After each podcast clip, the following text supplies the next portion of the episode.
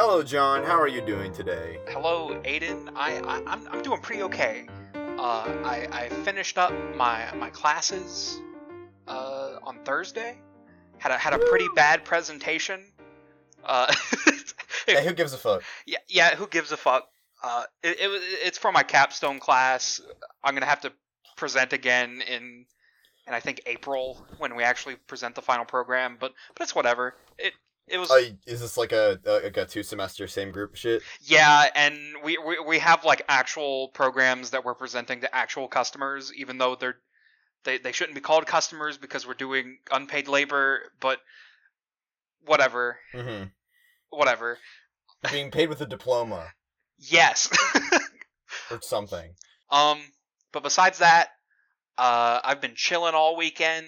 I I started watching Disney Plus original The Mandalorian. Weird experience. There's some weird themes going on for Disney to be telling me. Uh, Baby Yoda. Baby Yoda, but Baby Yoda, if if Baby Yoda.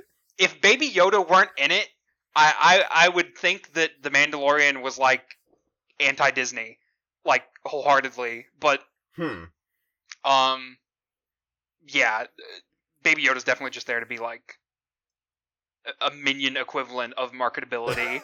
The mi- Star Wars minion. Star Wars minion. The po- The Porgs failed. Uh, we need a new Star Wars the minion. Porgs, the Porgs did a lot more than fail.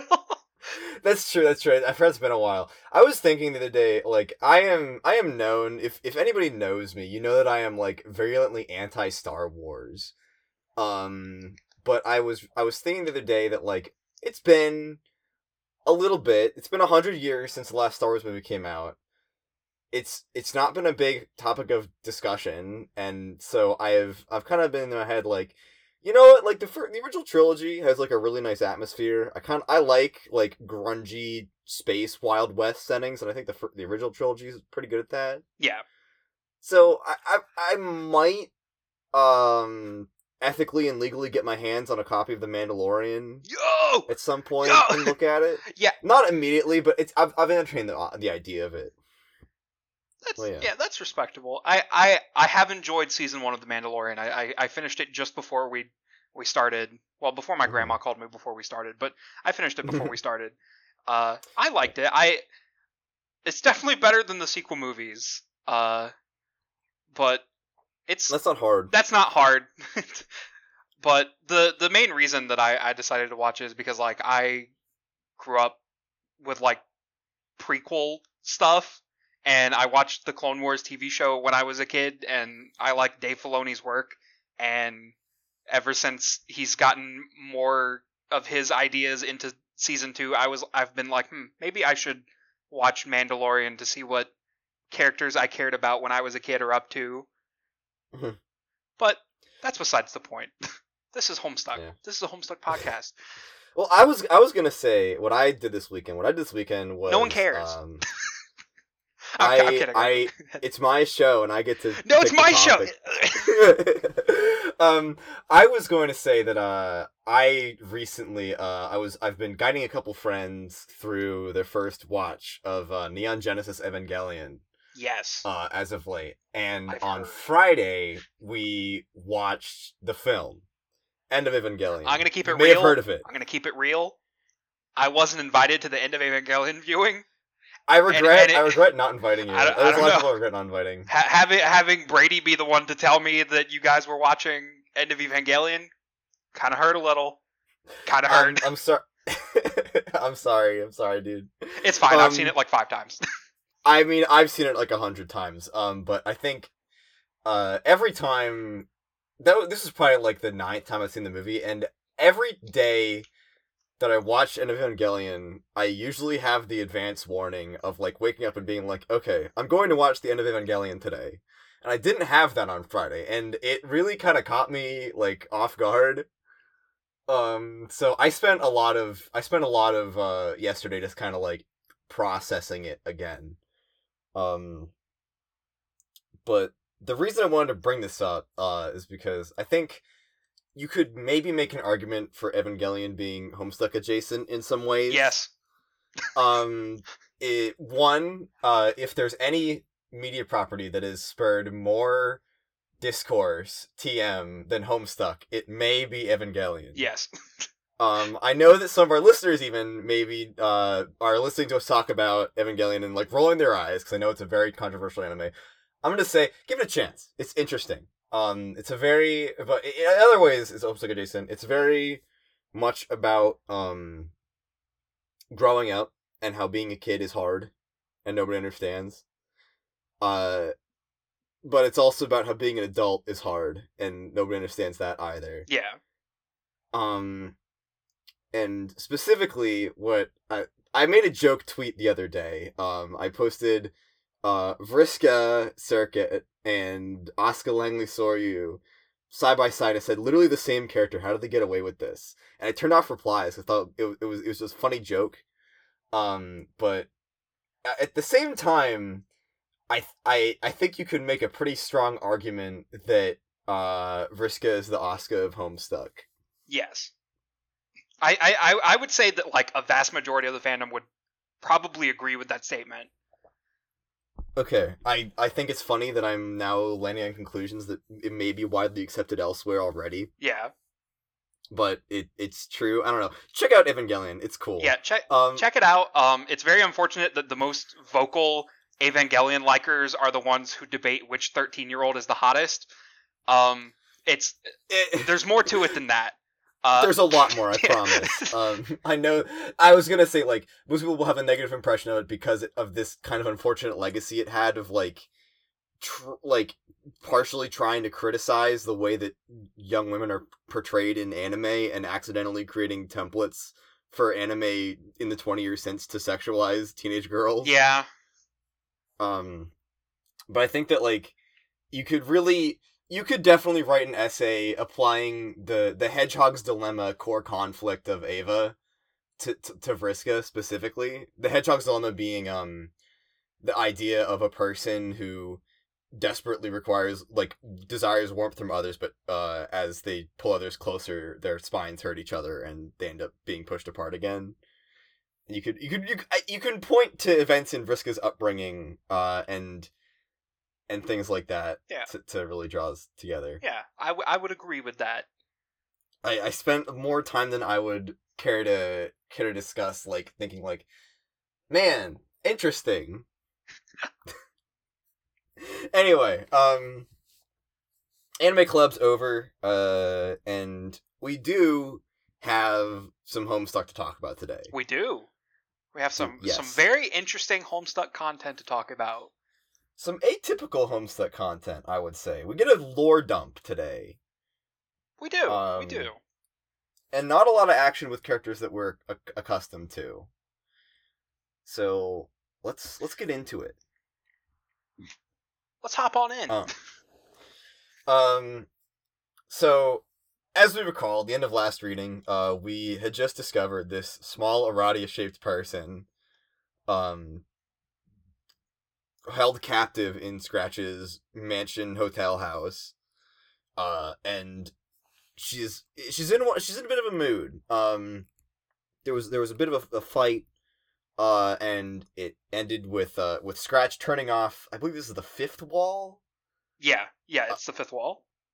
uh, suspending her furniture privileges. So we pick back up right uh, in the midst of this temper tantrum. Um, and I, I kind of wish that we had reserved the name Small Aradia shaped person for this episode because I, I still think it's really funny and there's a lot more of her here. Damn. You're you're right. Another blunder by John. That that title decision was all on me. Uh, yeah, yeah, I just couldn't think of anything, and I didn't feel like asking for another title. that's entirely fair. But um, okay. So anyway, so we're here, uh, back where we left off. Um,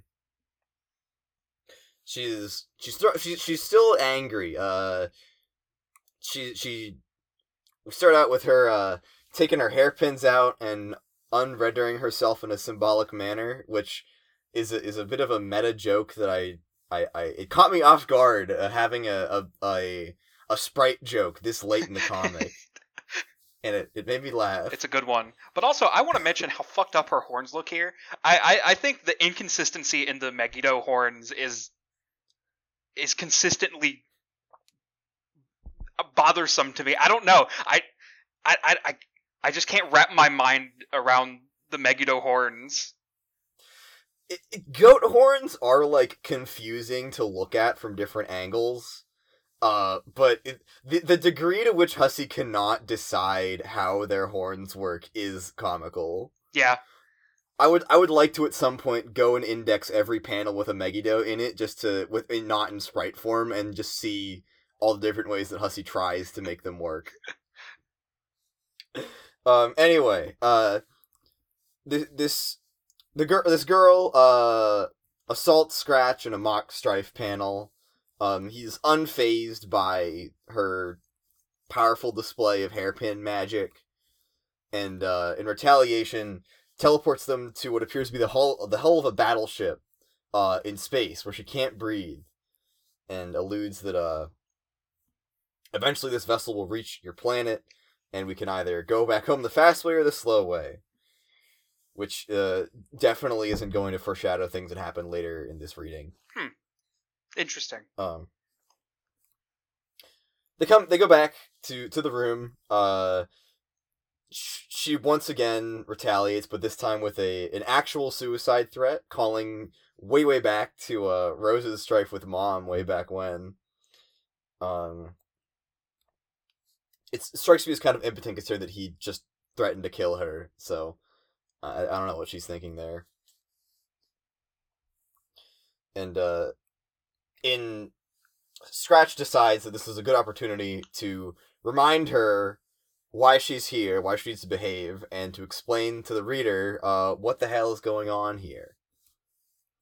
And he specifically uses the phrase um, "opportunity for which she is being groomed," which is like I I, I hate it. I I yeah, hate this guy. S- Scratch's conti- continued use of the word groom, not good.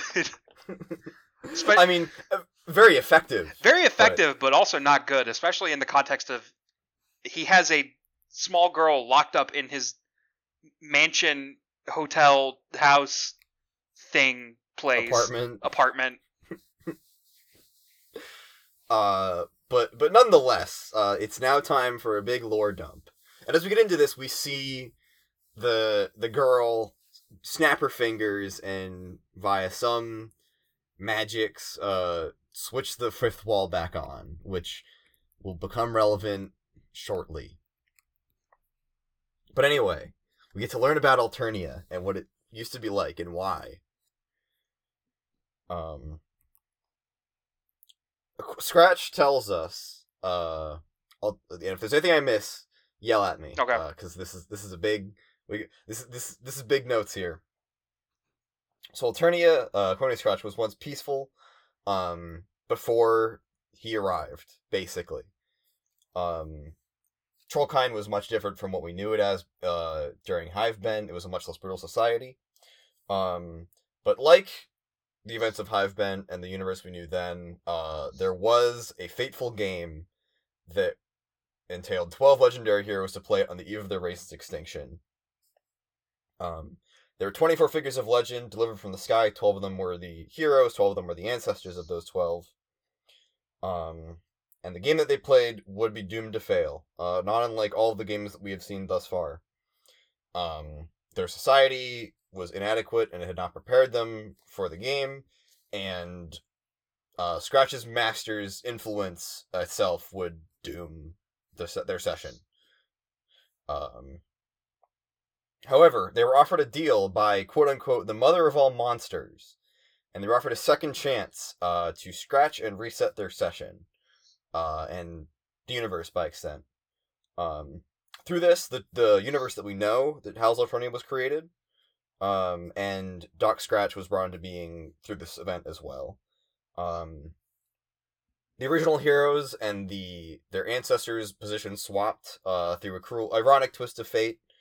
Um, so the the trolls that we know, Karkat and company, uh, were incarnated from the original guardians and the or the original ancestors, and the trolls that we know of history as the our trolls' ancestors were the heroes of the previous session. Um, and that was how Hivebent played out. And everything went as planned, except for the signless. Right. Uh, I I think it's worth saying you you, you kind of skimmed over it, but the the failure of their session uh, was specifically because of a glitch that caused their creation to be in a universe that in the universe that was caused by the scratch. Well the instance of their planet that was caused by the scratch. So they had to fail. They had to scratch their session to assure that they would be created. And this glitch specifically is the glitch that is tied to scratch being seeded into a universe. Everything is faded from the start. yes Okay, yeah. So that yeah, there's that. Um, continuing. Um, so the sufferer or the signless uh was a mutant. Uh, spe- well, the si- signless is a general term. The sufferer, troll Jesus, the specific troll, uh, was a mutant um who lived in exile uh because of his mutation. Uh, he was uh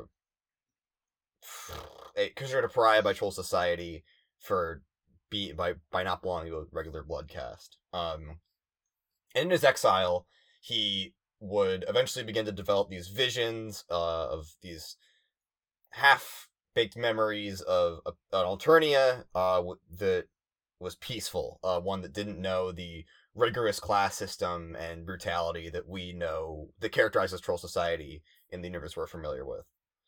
Um, he would go and make it his life's work to preach uh, equality and compassion and the traits that he saw valued in the universe that he remembered. And this was considered heretical by the troll society that we know, and eventually led to sectarian war, which did not go well for him or his followers. He's effectively a, a, a Jesus figure for trolls, but not everyone liked him. just like jesus our Jesus. Yeah, I I was thinking in terms of like uh, there's excuse me um. By not everyone liked him. That was like my. I was like thinking like. Uh, I was like, now not everyone's a Christian. Like, how do I say that? I just kind of failed it absolutely. Uh, now now's the perfect point to like call out, shout out, uh, Tumblr user Homestuck is a sin, who, Oh! who, uh, if if there's any Homestuck old heads listening, uh, you definitely remember Tumblr user Homestuck is a sin. For for for the new folk out there, uh, this person would post so much about how uh, the sufferer is like the worst thing in existence because it's it's a mockery of of real Jesus. And I'm pretty sure to this day we're not sure whether that person was like trolling or not. If so, one of the absolute most goaded troll accounts to ever exist. So true. They got so many interactions. Um, I, I I'm sure that there's some wiki page or some Tumblr post documenting their legacy out there somewhere. Find, seek it out. It's it's a blast. Um, I'm sure if I looked at it now, then it would it would be really I, I would look at it and I would think like that's there's no way that's a, a authentic person, but they were really good at playing the part. Uh, at least I'll say that much. Yeah. Uh, if anyone's interested in looking at some classic Homestuck is a Sin posts, just go to Google Images. There's screenshots everywhere. Just Google Homestuck is a Sin with hyphens in between every word. it's good. It's great content. Yes. Do recommend, do recommend. Um back to our back to our sufferer though. um eventually uh after uh war broke out, the sufferer himself was captured as were his disciples um and he was tortured and eventually killed but before he was killed uh as as he was tortured all of his compassion and his uh his, his positive traits were transformed into limitless burning rage.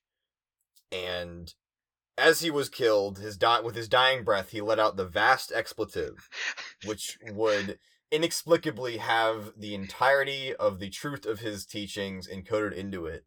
Uh, and it would it, uh to reach whoever it, it, who whoever and whoever w- would it would it would reach uh would receive it in some way. It was uh waiting to reveal itself to any who would inherit his burden. The page reads. Yes. Uh, his teachings were, in fact, heeded uh, by a certain few, um, and they would persist in hushed tones throughout uh, troll society, throughout all throughout all echelons of it.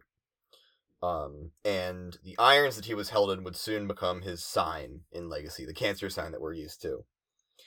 Um, and what his teaching said was the second signless would someday come and lead his people to glory.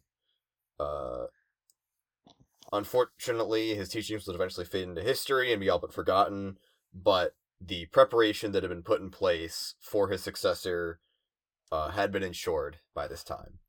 Yes. And that when, when he would show up, he would have Eluzis to raise him and assigned to his name. No, no, no points for guessing who that is. Yeah. Um, I just want to give another quick shout out to, to to another classic uh Homestuck fandom post. Um, I kind of missed my shot. I'm pretty sure you went to the to a, to the next page, but but No, go ahead. the the vast expletive. Um, there there was an audio post that was that was pretty big in the fandom called called the Sufferer's Last Sermon. Um, which, which is it's it's just a made up like final words of the Sufferer, but Mhm. it's it's it's worth noting because the guy who voiced it is now the voice actor for Deku in My Hero Academia. If if you if you go on YouTube and look up the Sufferer's Last Sermon, it's him. It's it's fucking Deku voicing the the Sufferer, and it's insane. It Getting a job as an amateur voice actor seems like the weirdest thing. yeah yeah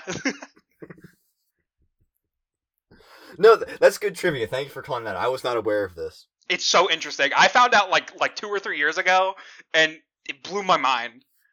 It, it, it's it's weird to think that like people who did like Homestuck shit are like now getting into like multiple industries, and Yes. it's everywhere.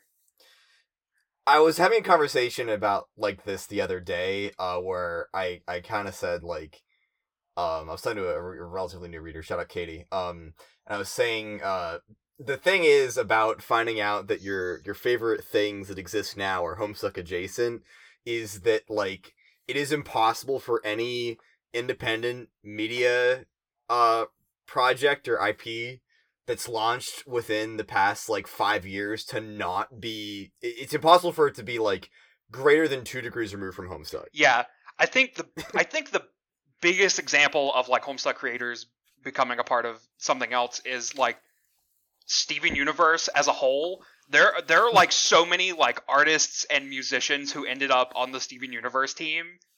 It's it's crazy. I I know I don't believe in I- Steven Universe. yeah. I, I I know James Roach, who still does music for Homestuck, is also like doing like music stuff for Cartoon Network now, which is Impressive. it's crazy. Whether or not I believe in Steven Universe personally, I don't think it exists. Um, I, I, it, it's it's pretty cool that like Homestuck actually Kickstarter people and ending up in like Cartoon Network and stuff. Yeah. Like, regardless of whatever you think of it, it that's some that's some that's some prestige to have in the industry to work for. True. It, being an animator is like a dog shit industry, but like Yeah. you know, you got places. It's pretty neat. Yeah. Um. Anyway, Anyway, uh, Vax expletive. Um, Signless is suc- the the second Signless is successor. Uh, okay, landing back on where are we? Forty fifty seven. Um, this confused me a, a, a bit when I when when I first skipped this to this page. Um, because I, I thought that this was supposed to be about the this the, the successor, and it's it's it's definitely not. Unless I have missed something. no, it's it's not. critical It's it's not about the successor. Yeah. Uh, it, it- it goes back to the the sufferers or very early days. Uh, attentive readers may notice that things are going up and on up in the banner. Um, I neglected to notice this until I was about like halfway through it, and so I decided I'm just going to recap it at the end when it becomes relevant because not really a ton happens, Yeah, and it yeah. will break up the flow. Anyway, uh, so this goes back to recant the the sufferer's uh life, um, and it starts at the start when he when he landed, um, on Alternia. So when he when he landed, uh, he was discovered by the sympathetic Dolorosa, who was a member of the Jade Blood class, attending to the Mother Grubs. Um, she found him and was sympathetic to him, uh, and realized that because of his candy red mutant blood, he would not be able to find Eleusis, and he would end up he would die. Uh, and she took it to herself to flee to flee Troll Society and to raise him herself, which was uh unheard of in on Alternia. Um, Crazy. and she, yeah, Uh, having a mom is illegal. um. a- anyway, uh, she would end up becoming the first of his followers, uh, which is an, in interesting. th- This uh, this also brings up more of like uh troll lifespan in this reading, uh, and confirms it as like a thing, which I believe we went over recently. Yeah. Uh, but anyway, uh, as the sufferer would grow up, um, he would and gain traction. Uh, he was joined by a, a couple of his closest disciples, um, namely the disciple, uh, a olive. Is that is the name of that blood color? Olive Nepetas. Yeah. I, Uh, I I think it's olive. Yeah. Okay. Uh, an olive blood. Uh, the disciple who would become his lover. Um, they are described as more than what the quadrants can define, which is uh, kind of kind of weird that that would be like a, a, a mythical thing in troll society.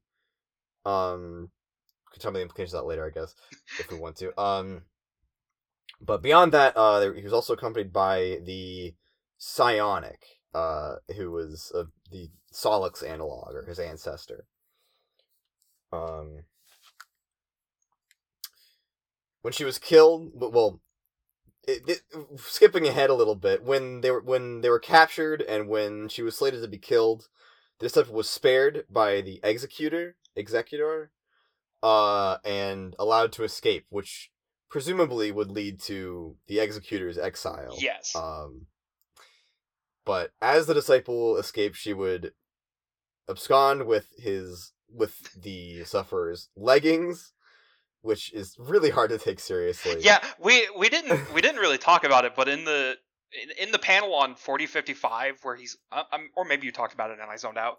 Uh, in in on forty fifty five, like it looks like he's like completely jacked, but that's like his pants like hiked up. yeah. Is it it it's.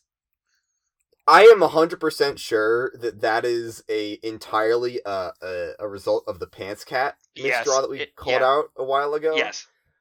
and Hussie decided to incorporate that into the lore of of Troll Jesus.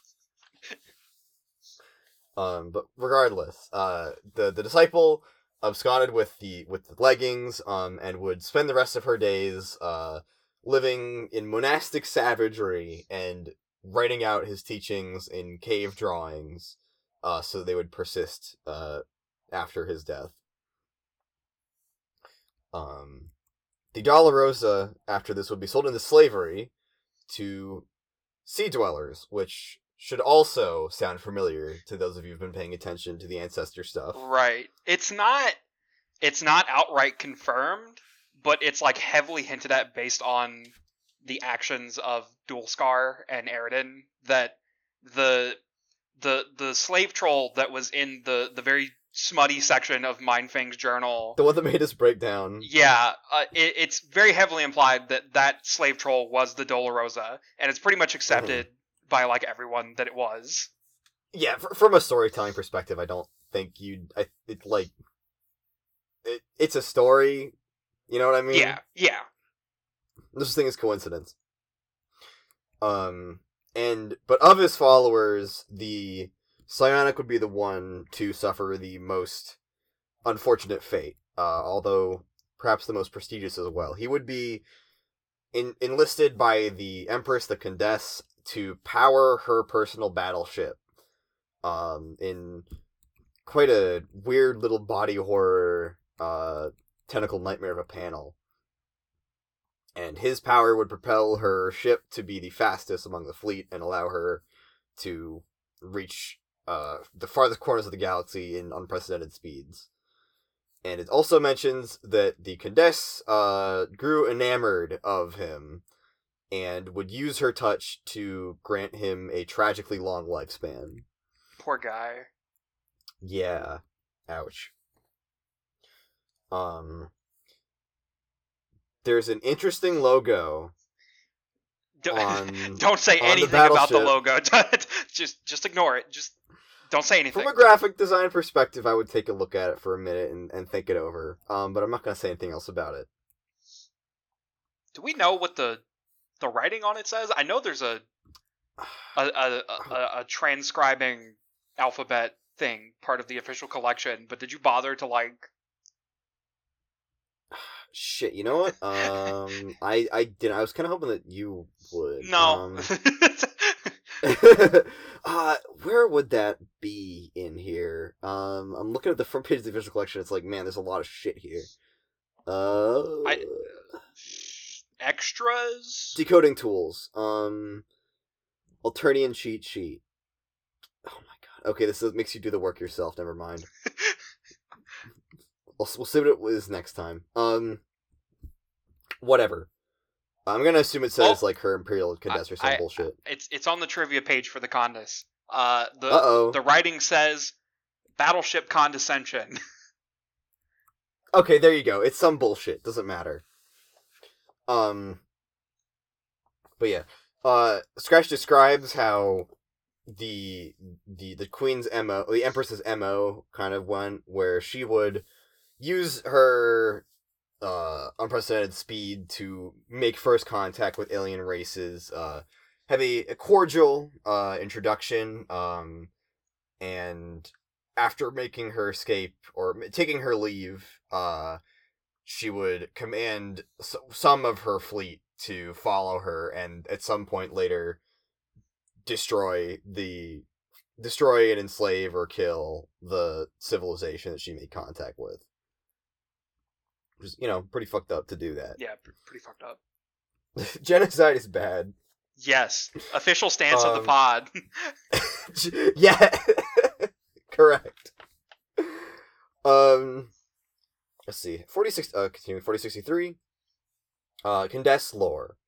Um, the Condesce uh ruled basically through the threat of psychic annihilation. Um, she shares. Uh, she shared a lusus with Feferi, actually. Uh, being of the same most noble blood caste. Uh, and she used the constant threat of the vast glub from Gl'bgolyb uh, to rule uh, and discourage any singular caste from rising up against her.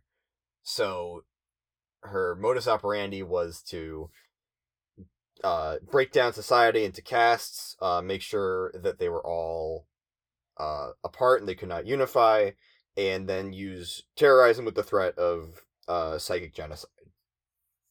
And the only threat to her reign would be a unified uprising, but this was mitigated through the spread of a galactic empire uh, to separate her people from one another. Which is, um, I, I, I, I think Homestuck has officially gotten political. I'm not sure. Uh, I'm not sure what you think, but I, Hey- I hey, man. there. There's no politics in Homestuck. Ah, you know what? all. You're right. You know what? You're right. Never mind. Actually, I'm gonna keep going. um, I like what Scratch says on this page as well. Uh, which is, I like to think of her as the pet I gave to their race. I believe talking about Gl'bgolyb. yeah, Uh, dawning of the species evolution, like a sentience warming gift. Again, it's just the sort of thing a good host does. Um, I I think that there's some interesting commentary there on Scratch basically gifting a a, a monarch with the with nuclear weaponry, uh, and then letting that turn into uh a brutal divided caste system Yeah. that's fueled through empire. Interesting. interesting. lot to think about. Much to think about, for sure. Uh but unfortunately for the Condesce, um it was her own imperial tendencies that would lead to uh her her downfall or her race's downfall.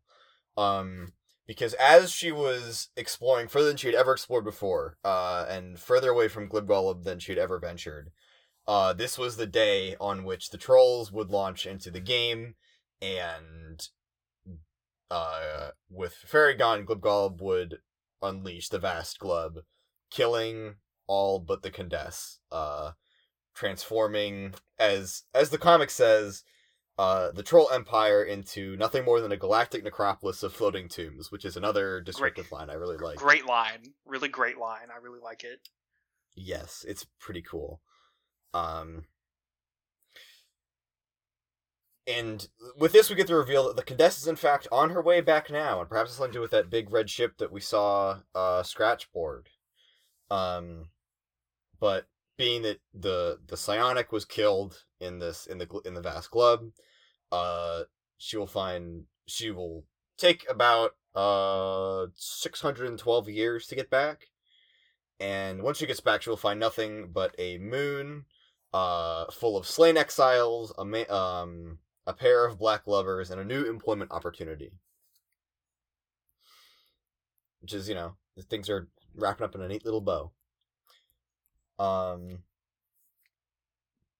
Anyway, uh, let's see, where are we? Um, and this is where Scratch Transitions is talking about where the where the the uh the the young girl's uh part is to play in this whole plan. Uh, he, Scratch also notes that he has forgotten his discipline broom, and uh, wherever could it be? Huh? Where is it? Anyway, where where could it be? Up in the banner, maybe. Um. Anyway, uh, so Scratch recounts that of that when the ancestors were uh reckoning back to Trollturnia in the past, um, one of them was a little bit late. Uh, Aradia's ancestor specifically was uh 600 or so years late. Uh, sweeps centuries. I don't know what he's talking in. I don't care. It's been a minute, and so she would arrive uh much much later in in exile time, if you will, in in grub form. Uh, perfect for Scratch to raise and twist for his own purposes, which is Fucked up. really fucked up. Hate it. Yeah, Really don't like it. the it the, the the the adorableness of the of the handmade grub is like really offset by how fucked up the implication of it is. yeah. Uh, panel cl- panel clashes a bit.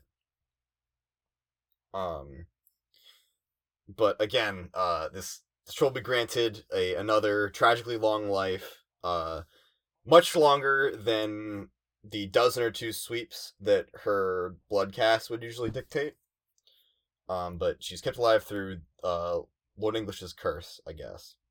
And in her life, uh, she would become a tool of what does it describe her as? An apparatus of terror and suffering. Uh, in the in Doc Scratch and Lord English's, Lord English's plan. Um, she would be used at every critical point in Alternian history to sow class strife and bigotry. Uh, again, no politics in Homestuck. Yeah. I yeah, I read that line. I was like, damn, there really isn't any politics in Homestuck at all. there really aren't. There really aren't. Um, there's really like no nothing that you can draw from like the the the common blooded troll being used to to to shape bigotry and form a caste system in the society. Like, I guess it would be cool if you could analyze that from if there was like any kind of class based or race based or intersectional analysis of that. But you know, there's no politics in Homestuck, so I guess. I, you know, guess we guess we got to move on. We can't talk about it. No dwelling on it. Yeah. um Oh my god, where was I? Okay. Okay. So, and once once Alternia was in ashes and the game was long past, uh the handmaid would have one more job, which would be a simple recruitment job. Um she was to enlist the Condesce once the Condesce arrived and found her dead planet and they would have they would they would have a poetic little standoff of rust blood versus fuchsia blood Uh, and both would be punished and rewarded through this conflict. The Condescend would be punished, would be rewarded with the power and influence that her new position as Lord English's servant would uh, would afford her, and would be punished with a position of dramatically ironic slavery for eternity. And the handmaid would be granted, uh, would be both punished and rewarded with her death, which she has longed for, for God knows how long. So yeah, that's uh in- interesting stuff there. Do you have anything to say about this? Wow, I love the ancestors. It's a lot cooler than I remembered it being. Um um yeah, I I think the the the the the story of the ancestors is like one of the more interesting parts of Homestuck that doesn't get like more explanation given to it. Like we Mhm. get we get Scratch's side of things and then we get Mindfang's side of things and then that's it. Everything else is just kind of left up to interpretation and to fill in the holes with lyric stucks made by papers everywhere on Tumblr. very very smooth transition. Um yeah, I I think it's partially that um well one obviously among the fandom uh something like this is going to be a little bit less cared for because the characters who we are attached to and we spend all this time with are not here properly. yeah. Um, but also, I think that a reason I, I think that as I have grown older and I have become more of a fan of trying to pick out uh meaning from things, I think that this is just fascinating stuff here. Yeah. Uh, obviously, like it there there is a very political aspect to it. Um, I don't. I I have no way of knowing whether or not Andrew Hussie in 2011 uh planned for wanted to inject like some anti-imperialist or uh some allegory about societies turning cruel into his funny video game story but he did Yeah. whether or not he meant to It's so interesting how he manages to do this and just make us feel like was this an accident? It, it's it's really interesting. Yeah, um I'm gonna um, this is gonna really change my perception of things to come, I think, uh because as of right now I look at this and I'm like this is a really uh really good seed for ideas uh, uh for for for some ideas here. Um and it's a really solid start uh to to the reveal that Alternia is the way it is specifically because it was engineered that way and it was done so through disseminating uh through use of the handmaid to disseminate uh uh class classism and uh found, founding the caste system um that's a really good setup and like that is well i don't know if it's a really good setup but it is very clearly a setup for uh a political story Yeah. and I don't know. I- Part of me wishes that we had gotten this way earlier, um, because I think that it throws all of Alternia that we saw through Hivebent into a, a much more interesting environment. Yeah. Cuz when when when you see Hivebent, it's like they're just in their houses for the most part and you get these tidbits just through word of mouth about like what Alternia is like. Uh mo- most of it coming through Vriska like later on. hmm and and then you get this and then that's basically it on like what we get for like what Alternia is like outside of like Mhm. What we just got in in uh Hiveswap. But it's Yeah, and like a lot of a lot of what we I remember we talked a lot in early in, in Hivebent about how like there's a lot of wink wink nudge nudge at society being oriented around playing Sburb. Yeah. Uh, but it was there was never like a real analysis or criticism or anything of the of Alternia's cruelty, which is kind of accepted. Yeah. Uh, and having the story suddenly be about um characters trying to f- like overcome or or these characters trying to fight against or in spite of uh an agent who primes universes for his rule by making them like cruel and like into like empire Yeah. It's different and it's really interesting now Yeah. Cause, cause like when, when we first see it in Hiveswap, it's not Hiveswap and Hivebent. I've been. I keep. I keep. I kept writing down Hiveswap too when in my notes. it sucks so bad. It sucks so bad. But when when Alternia is first introduced, the the most we get is like, oh, it's like Earth but bad, yeah.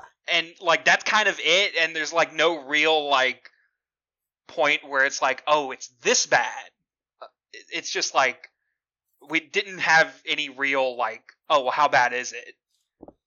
hmm Yeah. Yeah. Um. I don't know. I don't know. I don't know. Blah. I don't know if I have anything else to say at this point besides that I like this. I like what's being planted here. Yeah, I, I Um, like it as well. It's a shame that Hussie didn't really do much to like extrapolate on it, go more in depth, give us just a little bit more ancestor content. uh, yeah. Um. I personally would have yeah, liked uh, to see like more of like uh the summoners like revolution.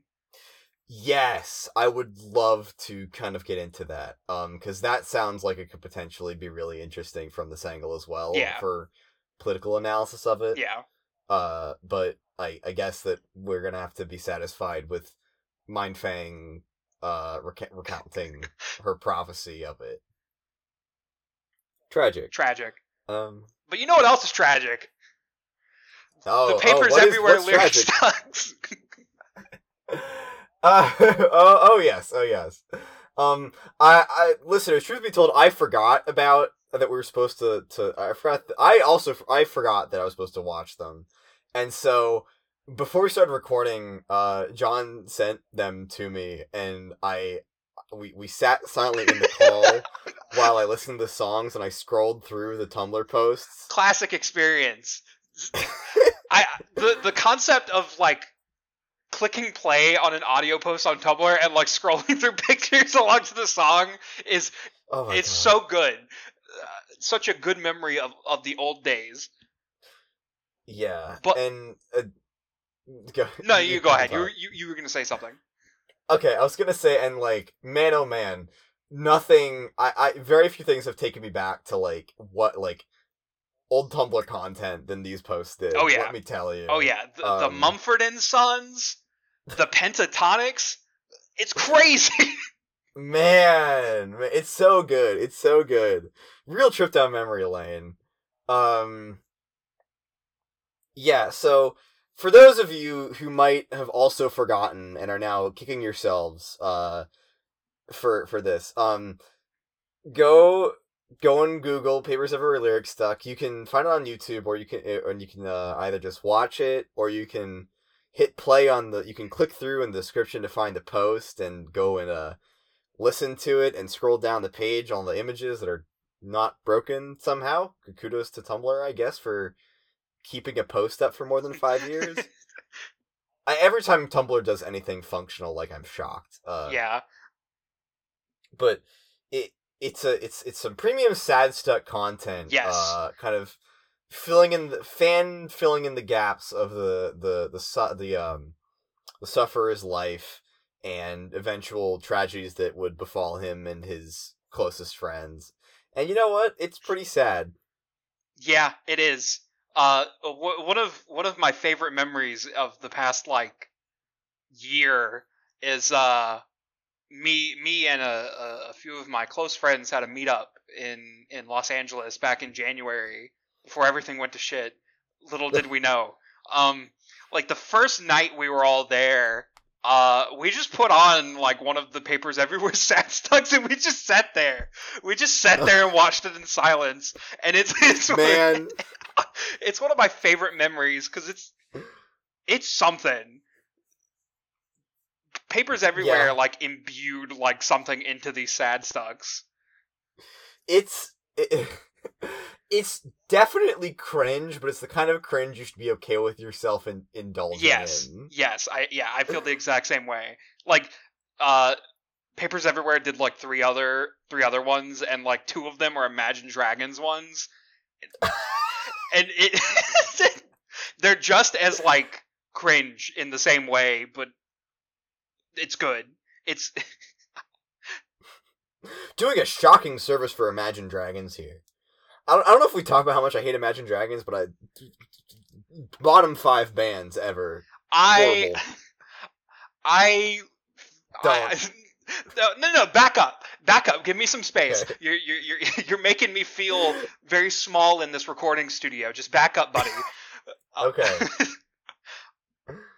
when, when the first Imagine Dragons album came out, Night Visions, it Mhm. came out at a very impressionable point in my life.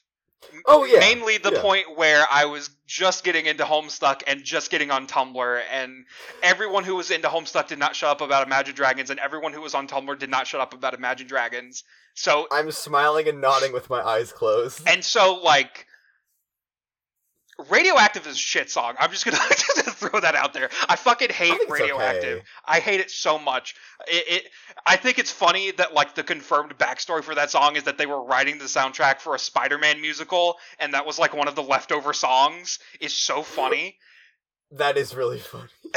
but but like there are other songs on that album that like really make me like like that picture where it's the guy sitting at the computer and he's remembering sitting at a computer like five years ago. That's Yeah. that's how songs from the first Imagine Dragons album make me feel.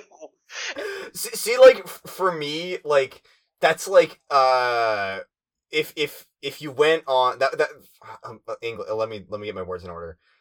The equivalent of that for me, which is like also probably equally cringe, would be like like really popular EDM and like dubstep and shit that you would see on like every you could like everything that had like two million views on YouTube back in in 2011, Yes. 2012.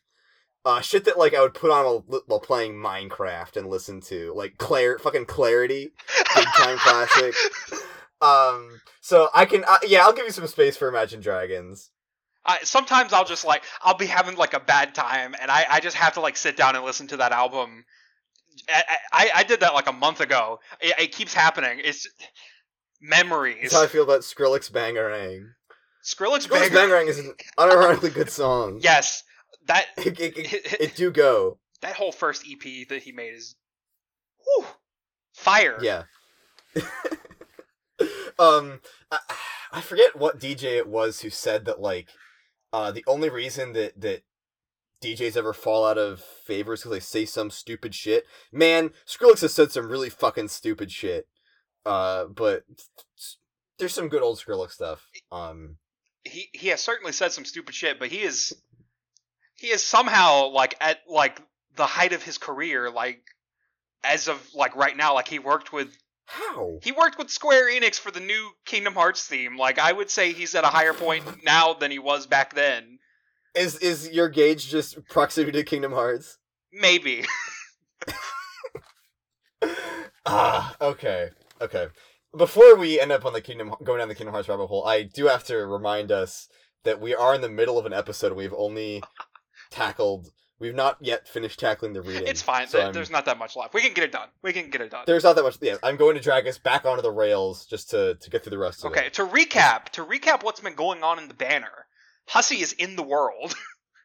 Yes. Hussie has has exited his his pseudo canonical weird meta space and is now in the comic even more. Do you remember? Do you remember when when Hussie said the last time he did this that he would keep his uh, self inserts to a reasonable extent and not mess with the canon too much? Yes. Because I do. Yes. um it, it also uh th- there's a part in one of these banner sequences where like he's going through the halls and he finds the uh The wolf head. the wolf the wolf head from I I, I want to say it's also from the Neverending Story, uh, which which would imply that previously when he was stuck in there that he was still he was also on one on Alternia's moon. So make of that what you will, I guess. Uh, He was already here, if you will. hmm. Interesting that you Anyway. used that line. Yes, yes, yes, very, very much so. Um, but uh, a- as all this has happened, uh, we've now caught up to where both of us are at. Um, Scratch is uh getting to the end point of uh lecturing to the handmaid about her purpose in life and describing her inevitable death.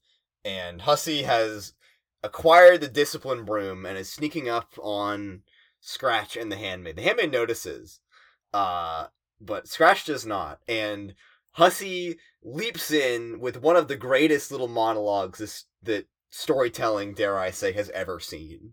Yes. Um, this is one of my favorite pages ever. Story time's over, windbag. Whoops, so shit, get this fucking clock out of my way. I'm a one man stampede, and I've got a broom, and that peal of splintering wood you hear is the last gasp of a priceless antique disintegrating beneath the outrageous fury of my authorial hooves. Beautiful poetry. Dong. So good. Dong. Wonderful panel. um, Hussie, uh, Hussie saves us from Scratch's bullshit, uh, and starts just beating the shit out of him. Uh, with the broom, he grabs him and does this, this fucking the little jig, iconic Classic. dance. Certified classic GIF. Yes, one of the one of the most enduring panels of all time. And uh the handmaid sees this as an opportunity to escape, uh, as Scratch seems to be ut- utterly defenseless against the wrath of his author.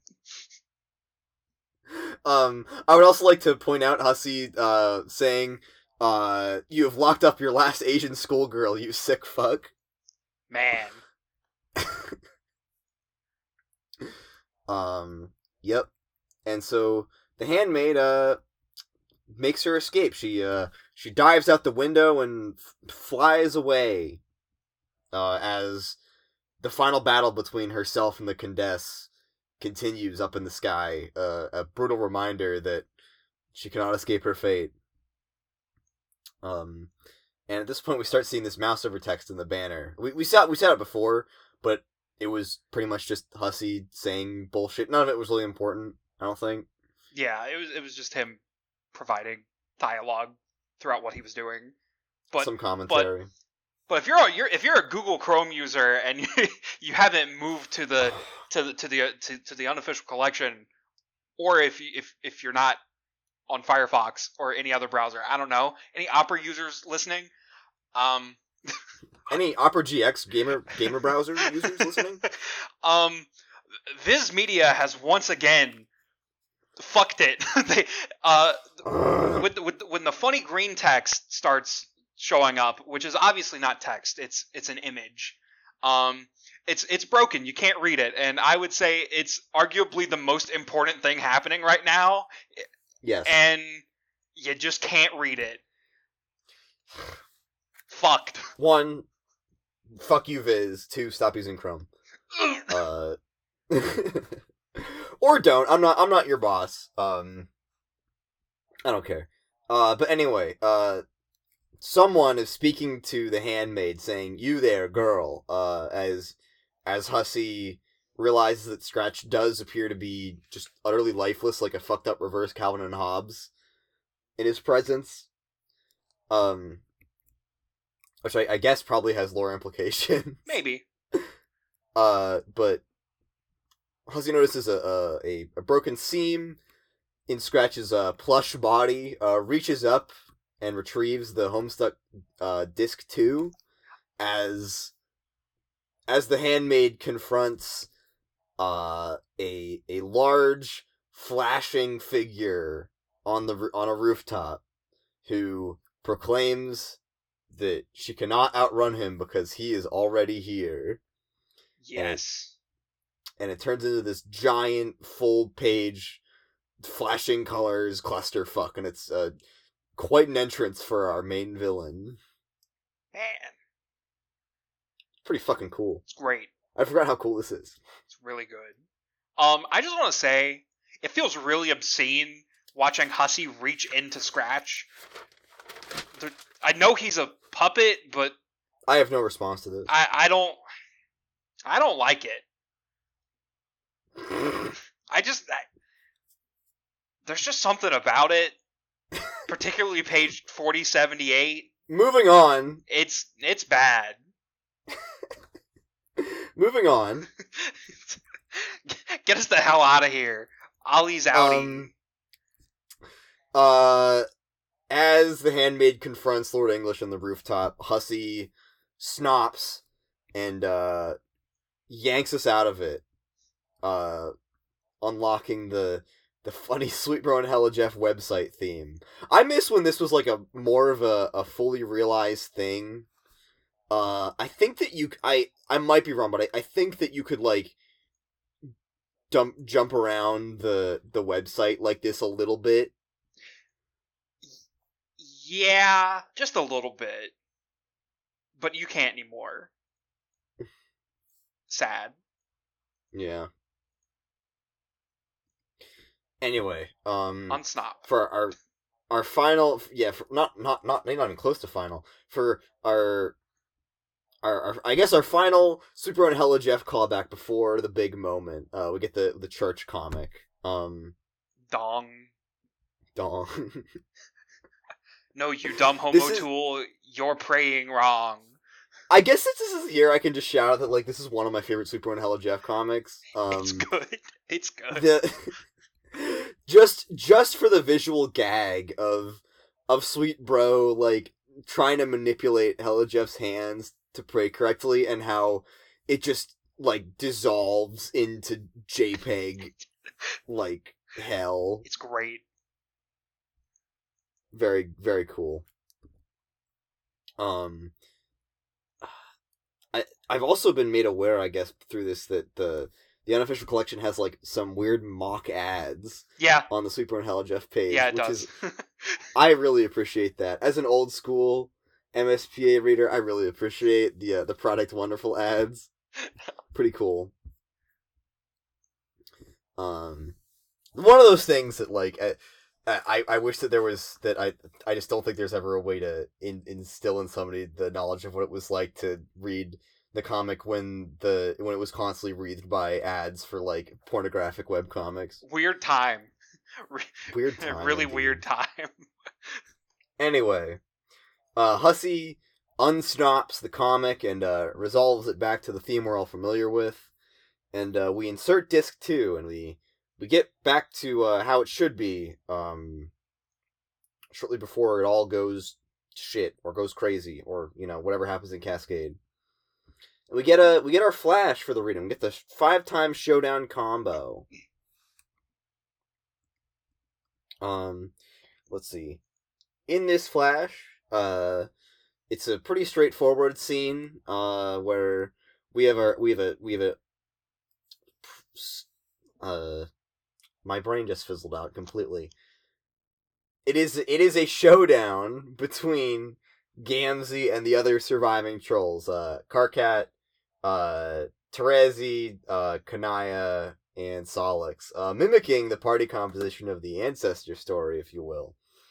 Um, and we see Karkat, uh, the all, all they're all ready to uh to throw down, or they're scared, apprehensive in some way, and Karkat goes around his allies and pacifies them, uh, before advancing on Gamzee and uh giving him a big ol' uh shoosh pat session, then giving him a big ol' hug. So Weird. true. So true. Shout out to Sollux talking to Lil Cal, thinking that he's talking to someone else. Yes, yes. Um, eh, I No implications at all. indeed. I uh, I I don't. I've never known how to feel about like Karkat just moirailing Gamzee out of his insanity. It's weird. Uh, Yeah, It's a it's uh, a very easy solution. it's a very easy solution to what has been a very difficult problem. yeah. for the past while. And I if there was ever a time to do it, I think now is it because you have the whole thematic link between the sufferer and Karkat and the sufferer like preaching compassion and kindness, but it's just does not feel quite right for this to occur. Um I I file this under the genuine criticisms of how this story functions. Sometimes I'm not really a huge fan of it. I don't care. I can live with it. It's just kind of like it, it, I wish there had been some like more uh developed resolution to this problem. Yeah. Um yeah, I, I don't I don't know what to say. Uh it's it's Hussie story could do what he wants, uh, but you know, whatever. Um and uh Hussie does describe it in in the book as he's I guess he's putting it back together. Uh that they would they would embrace in moirallegiance and it and it was good. So, yep, cool. And we get a we get a fake recap. Um So sad. I like the recaps. I yes, I I was starting to like the recaps too, and I forgot about this panel where you get the you click and you get the dancing Hussie. But yeah, no recap for us. Instead, we get another cruelties of panels, pages, uh, but it's it's just the one, and it's and it's short. Just the one and the the command arrows. They're they're fucking up. They're not doing too well. Um, but yeah, uh, the the single panel takes us to the top of Jade's tower on the land of frost and frogs. Shortly as as the scratch descends from the sky, uh, she's it's Jade on top of the tower. Jack is there, and what it, what the Genesis tadpole appears to be there as well. And as we rejoin on this, uh, Karkat begins pestering her as she's AFK, and he's about to spill his guts, uh, and say something about uh something that he, his gutless future self can't express. Man, Gee, I I, wonder. I wonder. I wonder what he was about to say. who, who knows? It's lost now. It's lost to time. Um, he, he yeah. He also says like you know, he's he's in he's on board with the plan. Big green beacon's supposed to appear, so you know maybe they'll meet up. Um, who knows? He's getting tired of being in mortal peril, which I empathize with a little bit. Uh, or sympathize with. I don't know. I'm not in moral peril, so I don't. I don't. I don't, I don't, remember the difference. Whatever. Whatever. It doesn't matter. um, but uh, as Karkat is about to make an important confession, um, Jade does return and is like, "Hey, hold on! I see something in the sky," and uh, it appears to be the courtyard droll Dear God. parachute in with a big old pallet of shaving cream. Um, and at this moment, uh, the timeline cuts out, and Karkat can no longer see what's happening. And what happens is the courtyard droll lands. Jade examines what appears to be plastic explosives taped all over the big old pallet of shaving cream, and it blows up. And it kills Jade and it tosses the Genesis tadpole into the volcano. and and Jack is freaking out. Yep. And the courtyard droll's doing a funny little dance. to be fair, he did his mission. He he's he has reason to be happy with himself, I guess. Um but it's it's kind of fucked up. It, it's really fucked up. Um, Um but he was just doing what Jade he was is- told. So yeah. Jack's not happy about it. Um I I guess he he changed his mind or something. He, uh but yeah. And listeners, reminder that Jade's dream self died a while ago. So whatever will happen to our heroine, man, What a what a tragic thing to happen that is completely irreversible. Yeah. And it is at this point that we find ourselves staring down that S Cascade. there it command. is. There it And I am more I am more scared than I have ever been of anything in my entire life. Um Man, I can't believe it's here. But not today. not not today. today. Not today. Next time. it's Man. it's it's it's weird how how it kind of sneaks up on you. Like like even though we've been talking about it nonstop for weeks. We, yeah, we've been talking about it nonstop because we, we have this idea of like knowing where it is, and me being the person who sets the page ranges, I have like an even better idea of like when it's going to happen. But readers who are probably not abiding by page ranges and don't know when it's going to happen, it, pre- it it comes out of nowhere. Yeah. Uh, because It, you it almost it almost feels wrong to have there be a panel before Cascade. It's like this mythical event and and it's just part of the comic. yeah I'm sorry, what were you gonna I interrupted you. no it's fine. Uh, because like we just finished the green pages. Like we were in the green Mhm. pages for a while, A and couple episodes. and now we're back on the white pages, and we've been in the white pages for not long, Two seconds. two seconds, and it's already game time. Yeah. Um It's about to go down. So Yeah.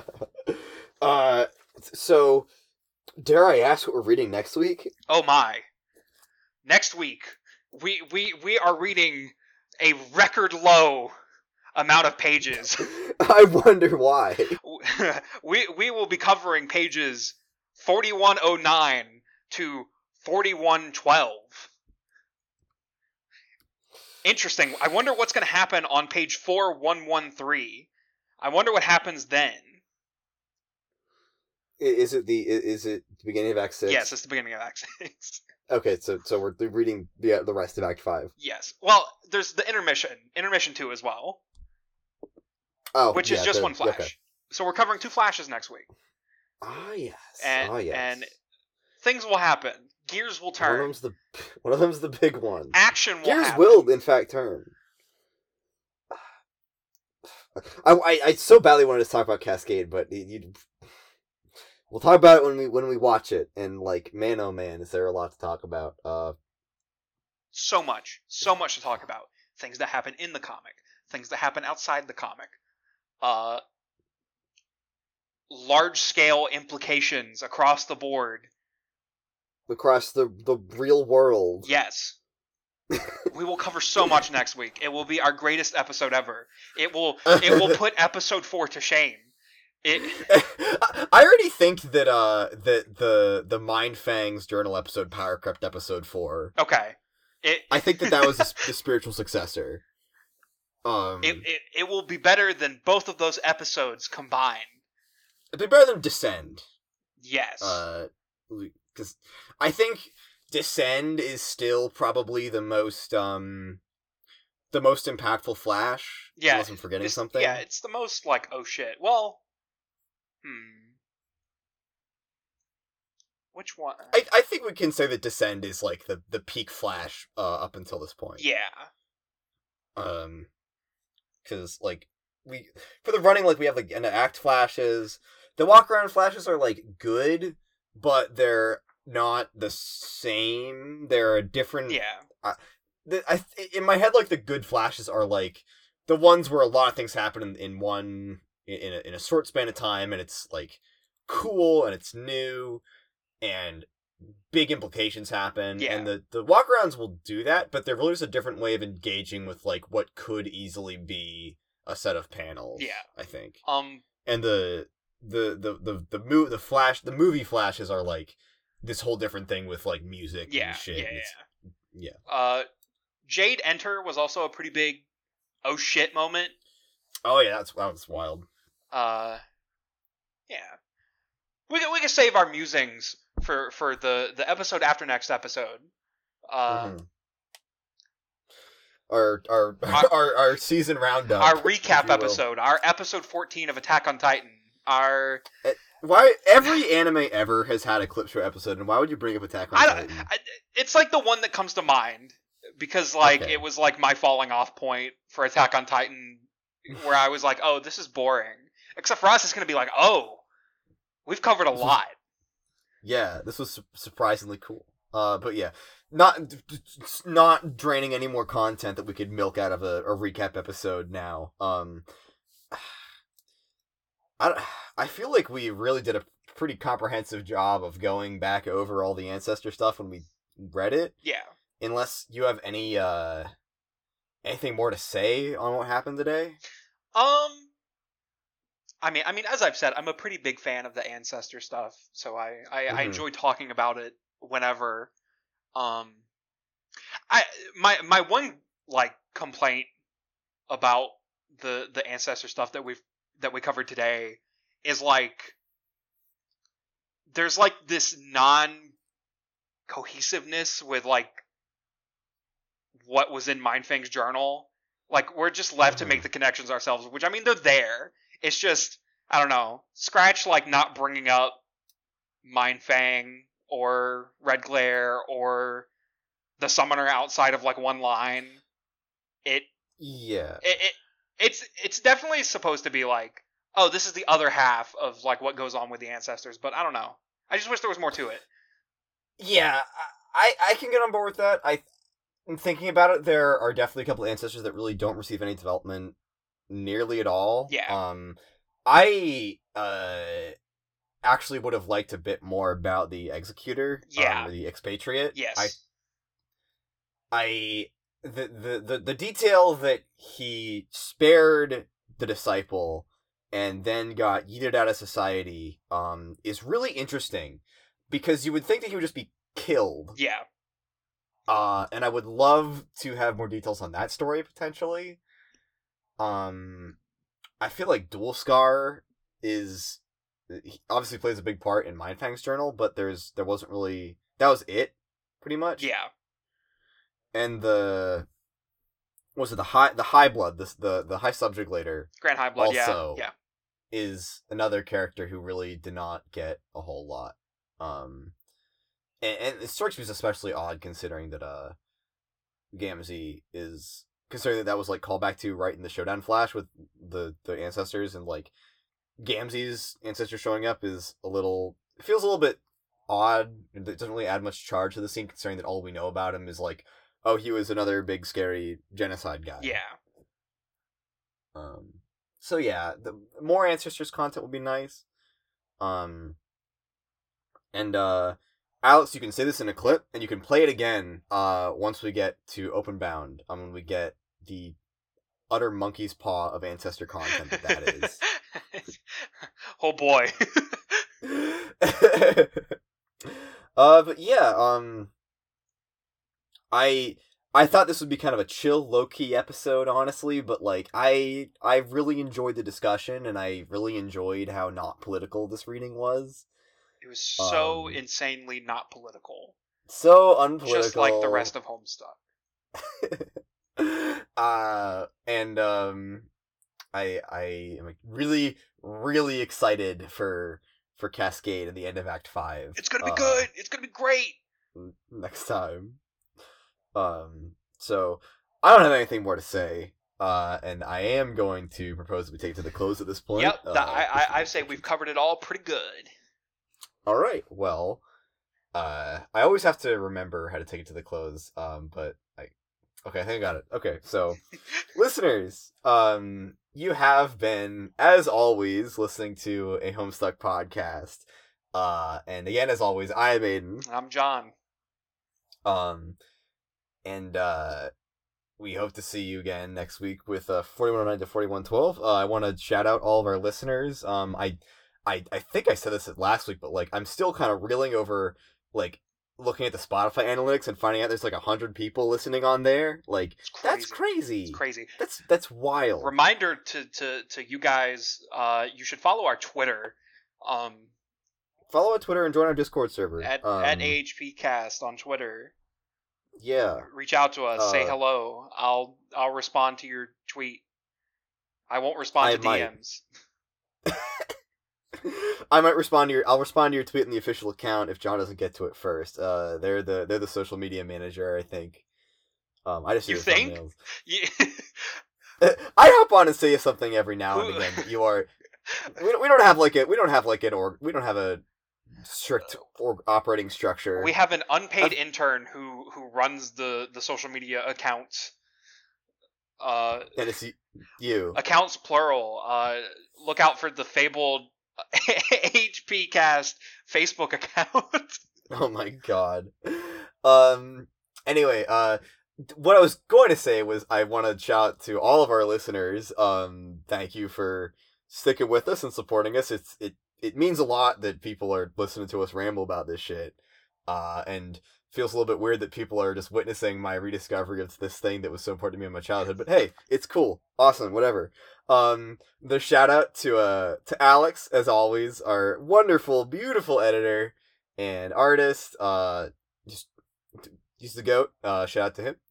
Um, and uh, yeah, uh, catch us again next week when we finish up Act Five.